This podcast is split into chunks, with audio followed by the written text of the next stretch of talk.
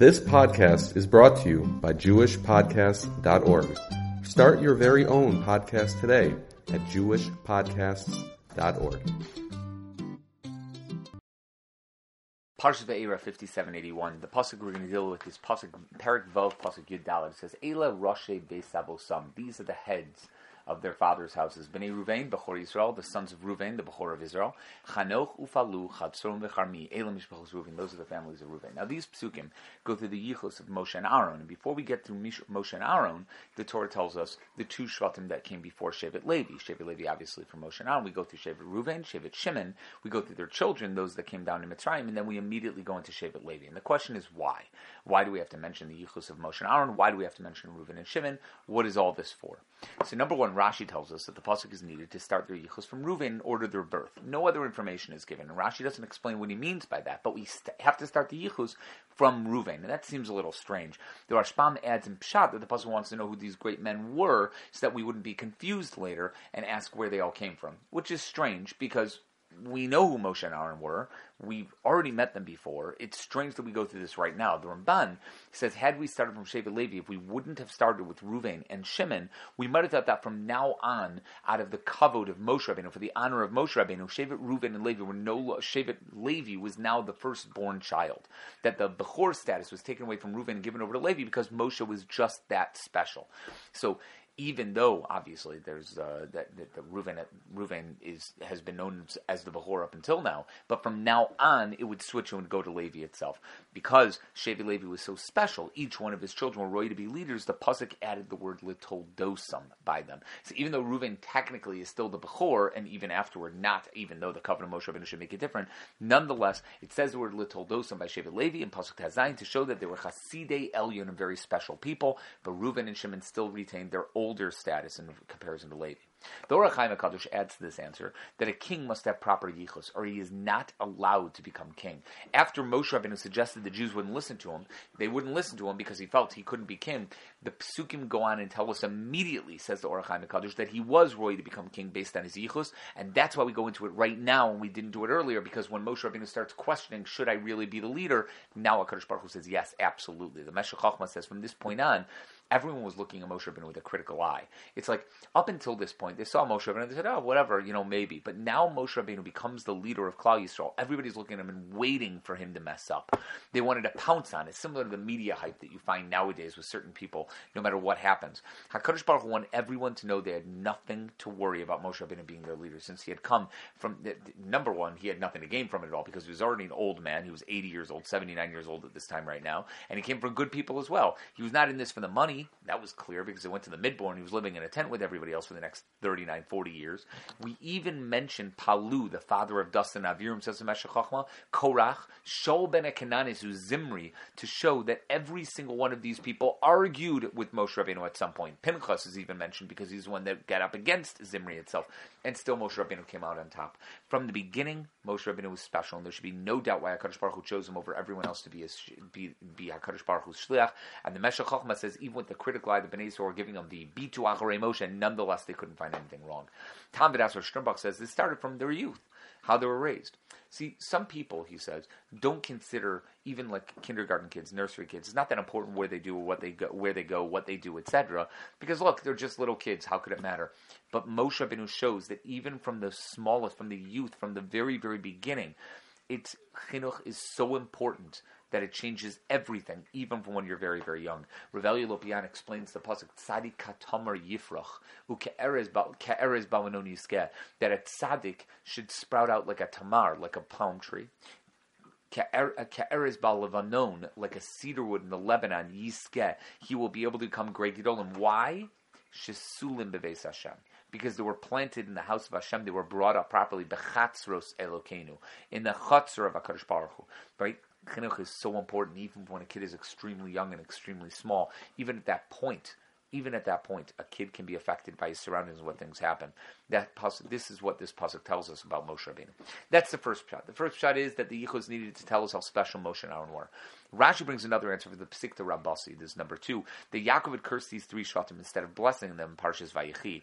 These Psukim assure us that there were, they were still Chashiv, and there were Chashiv people that came from these Shvatim, right? That everybody was Chashiv. The Rashbam over here says this as well, that even though Reuven, Shimon, and Levi were all cursed by Yaakovinu, no, no, no, no. There were Chashiv people from all three of them, not just Moshe and Aaron from Shevi Levi, but all of them. The Shir Shim Rabbah and Parak Dalid Halacha Zayin, as well as the Medrash Gadol say, because these Shvatim accepted the Musr that their father gave them, they accepted it. They all deserve to be mentioned over here. They understood what Yaakovinu was trying to tell them when he told them that they were wrong, Arapam Kiyaz, etc. They knew that they deserved accolades for all the great things they did, and Yaakovinu wasn't ignoring that. But the greatest Musr that they could take was that Yaakovinu was telling them and accept it and understand that less message better that showed their greatness. And because of that greatness, for each one of these Shvatim, they deserve to be mentioned over here when we go through the Yichus instead of all the other Shvatim over here.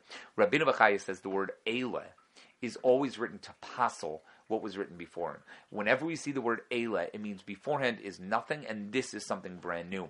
Bnei were chashuv; they all had yichus, but the Egyptians, the people that they lived along, had no parentage; they had no yichus because of the arise that they did. It seems likely they also stayed far away from the Egyptians, the Jews themselves, and did not live anywhere near them, which allowed them to remain separate and chashuv on their own. Perhaps that's the reason why the Jews became great, because they kept their yichus while the Egyptians didn't. So the specific reason why we go through this is to now know why the Jews deserve this, as opposed to the Egyptians themselves. Even though we know Moshe Rabbeinu grew up in Paro's palace, we also know that Yocheved and Am were the ones who raised them and so we knew the Shem of Hashem in order to kill that Ishmitri.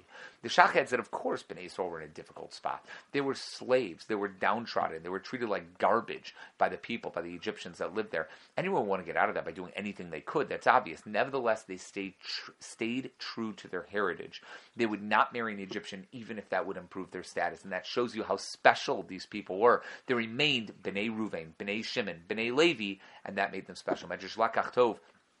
And the Medrash both mention this. The Egyptians claimed that the Jews had no yichus at all, that they had none, and they could not count anyone as their children since their wives had surely sinned and that things were wrong. Hashem countered this by showing from the beginning that the Jewish women were extremely careful and went nowhere near the Egyptians. Their lineage was completely untainted. And that's why we mentioned it over here. Now, Tiferes Yonason goes in a little bit of a different direction. He says that was all comparing them to the Egyptians. He says Shevet Levi was never enslaved because Paro knew from his magic that the savior of the Jews was going to come from that shape. And what he assumed was is that there's no way that someone who didn't go through the pain of slavery would understand what his brothers were going through. So if Shevet Levi wasn't enslaved on purpose in Paro's mind, it would not allow for a savior to get up and to be able to save the people. That may have been why. That could be the reason why Klal Yisrael would not listen to Moshe Rabbeinu either, because they didn't think he was going to be able to hear them, that he was going to be able to understand them. You never grew up in slavery. You grew up in the palace and then you ran away. There's no way you're going to be able to understand this. So in the end, says Tiferes so why did HaKadosh Baruch Hu want the Savior to be from Shevet Levi? Why did the Goel, the Geula, have to happen through Shevet Levi? Because there was an error about the rest of Klal Yisrael, and that's a sad thing. The rest of Klal Yisrael, the Mitzrayim said, if we're sholit al gufam and everything else, lo kol shouldn't we be sholit on everything that they have? It should be obvious. Since there was an error about them, right, which is why only the boy Mitzrayim of Reuven and Shimon are mentioned over here, anyone with an error cannot become king, so only Shevet Levi was clean enough for a king to come from them. Only Shevet Levi were people that were able to have that, and therefore Shevet Levi had to be chosen over everybody else. Shira Shirim Rabbah gives another answer that's very similar to this. In Dalad Zayin, he says something that seems to be shocking. The Elo over here is not postling the, the, the Mitzrayim. The Elo is postling the other Shvatim. Ruvain, Shimon, and Levi never mixed in with the Egyptians, but every other Shevet did. That's Rabbi Yehuda's opinion in the Medrash and the Shir Shirim Rabbah itself. They mixed in, and Reuven, Shimon, and Levi didn't. That's why they're the only three mentioned. Rabbi Nechemiah says these are the only three shvatim that didn't worship Avodah Zarah. The Medrash Gadol adds that they were also they protested when they saw people doing terrible things and made sure to do whatever mitzvahs they had, which may even include bris milah, right? Although it seems like that could have only been Shevet Levi. These three were leaders, Reuven, Shevet Levi, went up to the other people and mustered them out and told them you're doing something wrong. Tried to get them to following, even though they weren't successful. They tried to do right. They tried to do do as much as they possibly could. And these three Shvatim are mentioned here because of how special they were as opposed to the other parts of Bnei Yisrael. Not as opposed to the Mitzrayim, but as opposed to the other parts of Bnei Yisrael. That's a crazy Shira Shirim Rabbah, a medrash from Rabbi Yehuda, Rabbi Nechemiah. The Ibn Ezra says, right now, Reuven and Shimon had no other kavod, there was no other honor that they had, other than the fact that they were older than Shevet Levi. No one chashiv had come from their shvatim in years. Those that were boyu mitzrayim were chashiv, but nobody else was there. True, they were older than Levi. That is true, but that's where his greatness ends, and that was pretty much it. The Sforno says something similar. These shvatim originally formed the officers and the leaders of Klal Yisrael, Reuven's kids, and then Shimon's kids, and then Levi's kids, right? But then the children of Shimon and Reuven died. Their children and grandchildren were no longer as chashiv. They were only chashiv because they were related to Reuven and Shimon, and that's it. They were the Bnei Reuven, the Bnei Shimon, and that's that. But they themselves had nothing. Not so by Shevet Levi. Shevet Levi kept going. Shevet Levi's kids, Kos Gershom Merari, were great. Kos Gershom Merari's kids were great. Their kids were great, and it kept going all the way to Moshe and Aaron. He was able to riv, and maybe that's why. Maybe the reason why says the Sforno is because Levi lived longer than all of his brothers. The other Shvatim weren't alive all that time, but Levi was. He was there for his grandchildren and his great grandchildren, and it's possible that he taught them what they needed to be. And that way, it's not so shocking that the future leaders, Miriam, Aaron, and Moshe, came from Shevet Levi. Levi helped them become the people that they were. HaKsav VeHaKabbalah says the same thing as well as the Sforno. The Netziv explains this a bit using the Medrash. Ruvain was the leader of the Jews in Mitzrayim, and I know we say that Yehuda was, he was the Rosh Shiva, but Ruvain was the leader of the Jews in Mitzrayim. When he died, he passed on that title to Shimon, who was still alive after he died. When Shimon died, that was passed on to Levi. When he died, died they thought to pass that on to Yehuda, and I don't get that because Levi was the oldest of all the Shvatim to pass away. Maybe they mean Yehuda's kids. Maybe that's what they refer to over there, right? And Abasko went out and said, "Leave it by Shevet Levi." Shevet Levi will keep it forever. Reuven and Shimon's kids, as well as Yudah's, were not good enough. Shevet Levi was good enough, and that's the pshat. That's why they were able to lead Bnei Yisrael from that point forward once Aaron, obviously, we know that Aaron led the people for years up until Moshe Rabbeinu came along, and Moshe's greatness was not due to him being from Shevet Levi, but rather his power in Torah and his working hard that became that much greater than everything else. And that simply is the power of learning Torah, the yichus that he had just within the Torah itself. But then Netziv says that's the pshat in the Medrash itself. Targum Yonasan says that Levi lived to see Aaron and Moshe. But that's a very difficult thing for us to understand. Levi was 43 years old when they came down to Mitzrayim. He was four years older than Yosef Levi, and Yosef was 39 at the time when they came down to Mitzrayim, which makes Levi 43, 17 years old when he went down to Mitzrayim, plus 22 years. So that's 39, and then 43 for Levi. He lived to the age of 137, right? Which means 137 minus 43 is altogether 94 years in Egypt. They were in Egypt for 130 years, right? Before Moshe Rabbeinu was born, he was 80 years old when they left 210 years later, which means that there's a difference of about 36 years, meaning Levi would have died, and 36 years Moshe was Moshe Rabbeinu was born. 33 years later, Aaron was born. So when it says that Levi saw Moshe and Aaron, it's very hard for us to understand that. We don't know what Targum Yonasan means. We have no idea what this means. I've never seen an answer to this question. I'd love to hear one if anybody has one. Maybe there's a medrash that refers to something over here, but I'm not sure what it means. The Shach says that Rashi Beis Avosam is the the Rashi Tevis of Rav. Because even though Ruvain looks like he shouldn't be Roy Lagula because he had sinned, he had intentions. Obviously, Yaakov had intentions to be with Rachel instead of Leah. So when he's with Leah, is the child that was born from that relationship not a Ben Tamura? The Gemara discusses this. And because he himself did Maisa maybe he doesn't deserve to have the Gula. Nonetheless, he is a Bechor in Yisrael and a Rav. Even though Shimon made a mistake with Yosef Atzadik by selling him down to Mitzrayim, throwing him in the pit, etc., and also by the city of Shechem, as well as what's going to happen with this Nus later on with Zimri, etc., nonetheless, he was also a Rav in a way. Pinchas from Shevet Levi would help him improve and become better, and that's why Reuven, Shimon, and Levi are mentioned over here, even though you'd think maybe they're not Roy to become Nisim and Klal Yisrael, to be heads of Klal Yisrael. Nonetheless, they are. They are Roy to be, and that's the idea behind it. Our fifth answer is the Kli Yakar says the number three is extremely important in understanding why Bnei Yisrael received the Torah. As it says in Shabbos Peichas Beis and Amat Lisa, etc. Reuven had four families and Shimon had five, but Levi had three, and therefore it was specifically mentioned that they should be the ones to lead Klal Yisrael. Obviously, Moshe, Aaron, and Miriam as well. Tiferet Yonis mentions this as well. There are three letters in Hashem's name: Yud, Hey, and Vav. Obviously, the Hey is doubled up and is three times four, which altogether is twelve, which is the amount of tzirufim, the way of combining the different letters together to come out with something, etc. Right, altogether, and that obviously deals with the twelve Shvatim of Klal Yisrael and the Degalim and how they split up in threes by four, etc. As far as Jonas and Rabbi Yonason goes on about that, personally, it's not my thing. I don't know exactly what he means by that, but that's the idea behind it. He says that's the answer as to why we mention over here. We specifically want to mention why Shevet Levi was chosen because they had three. The Oznaim Latorah says rightfully the kingship and kahuna should go to the firstborn.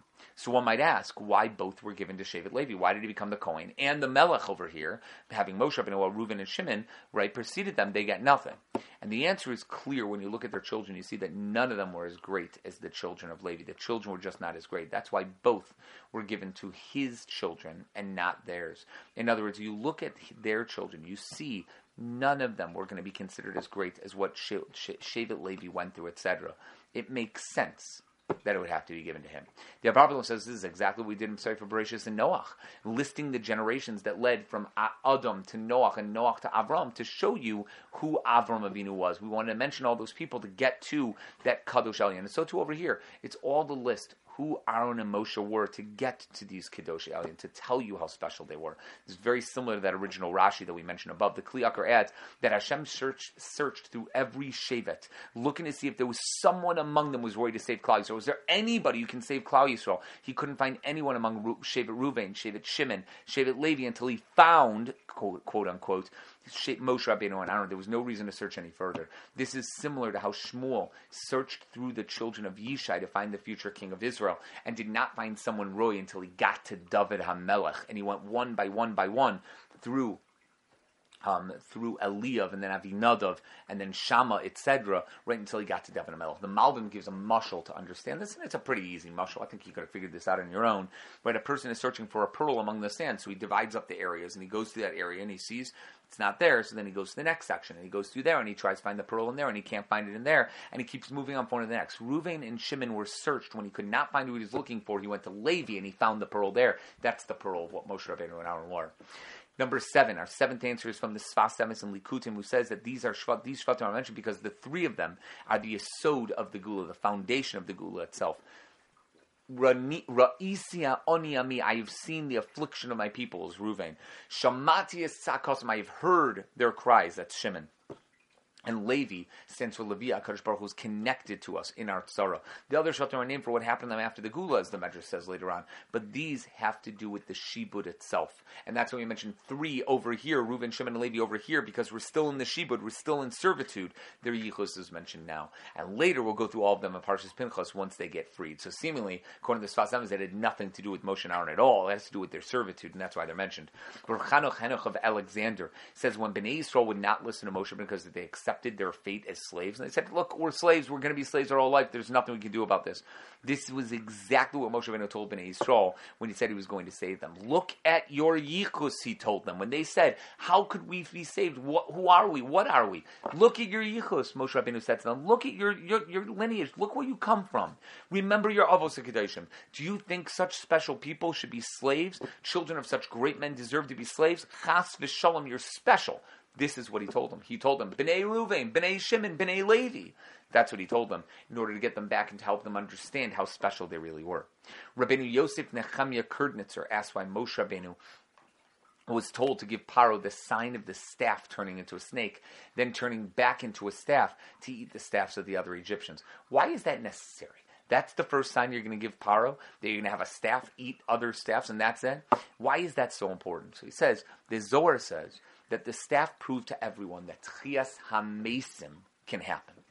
If a staff made of wood can turn into a snake, certainly people who were once people have the ability to be brought back to life.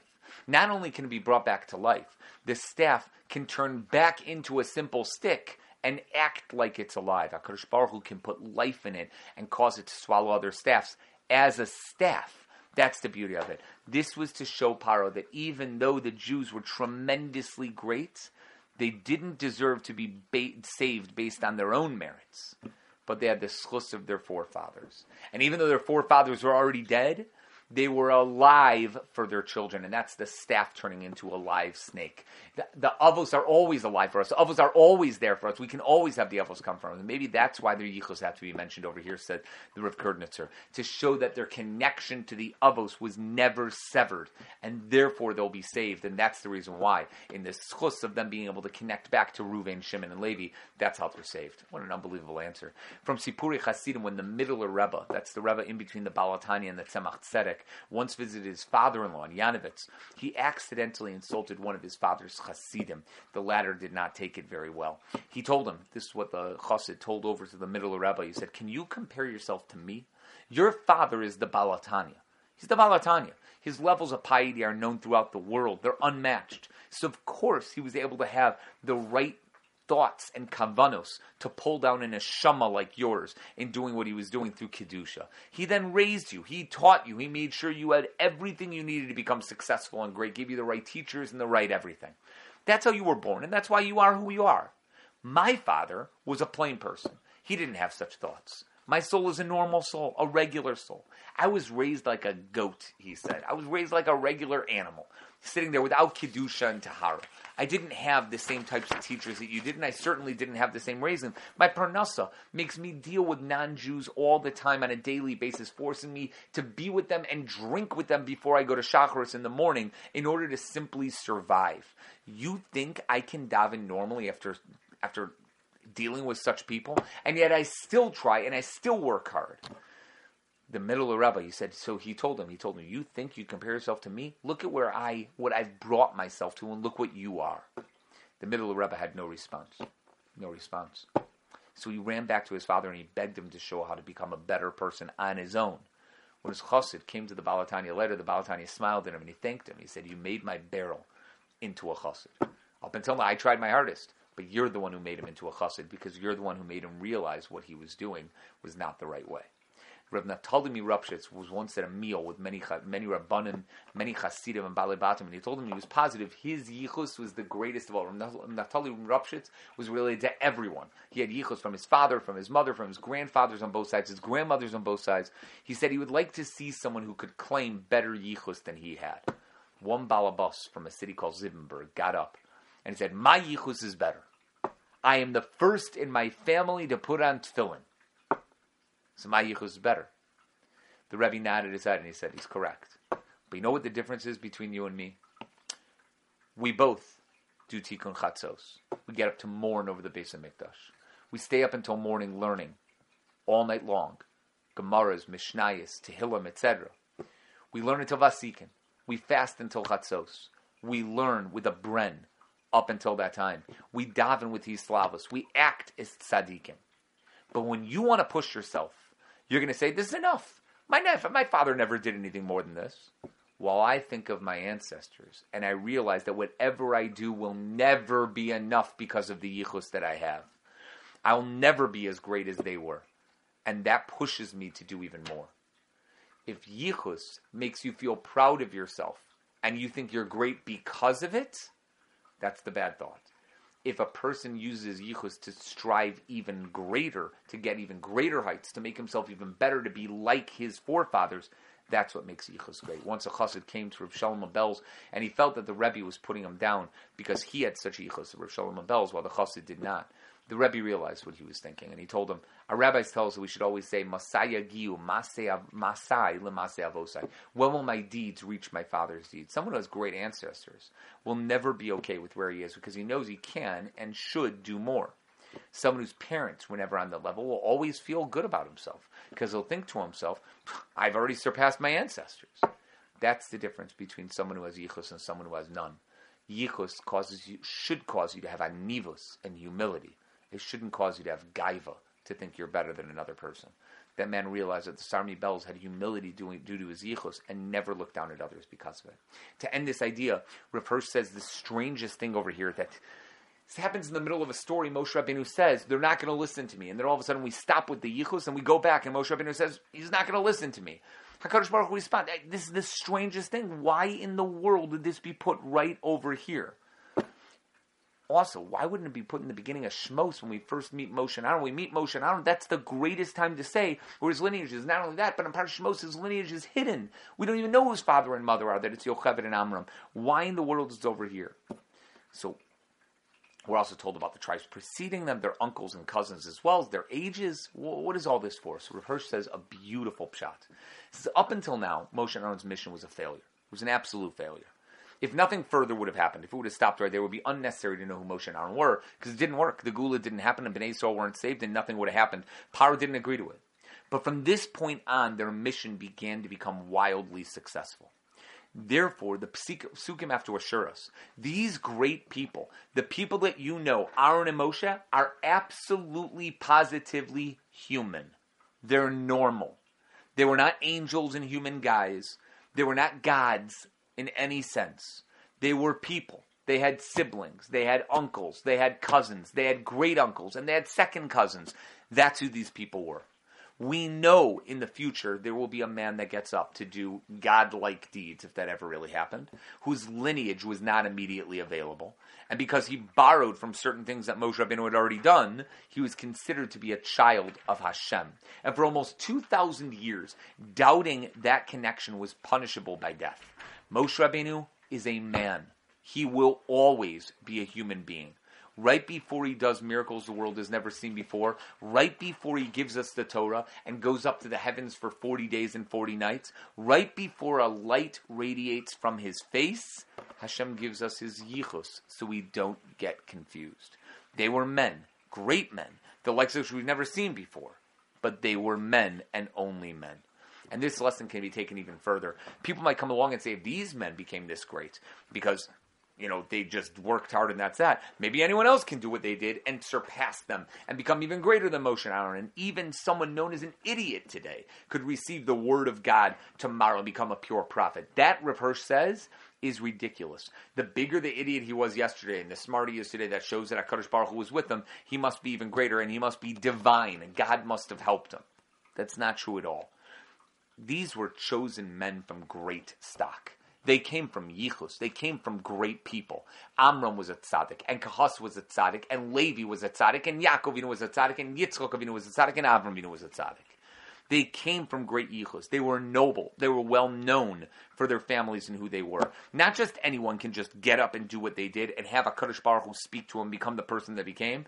Kadosh Baruch Hu's choices are always special people with special qualities. There are qualities listed in the Gemara for someone who wants to become a Navi, and they have to be known beforehand. That should weed out among us those who are imposters, trying to fool everyone with a magic trick and some learned knowledge, and figure out this guy is real and that guy is not. That's the purpose of these psukim. What an important lesson it is that Moshe and Aaron, for the greatness that they had, are still human, and we always have to remember this. But on the other hand, they were the best of humans, and people that just not not anybody could just become like that hopefully, we'll be able to see in our days a person who will be so similar, a Mashiach, that will come up in such a way, with such lineage, with such power, and such Kedusha, that he should be the same for us. Have a good Shabbos, everyone.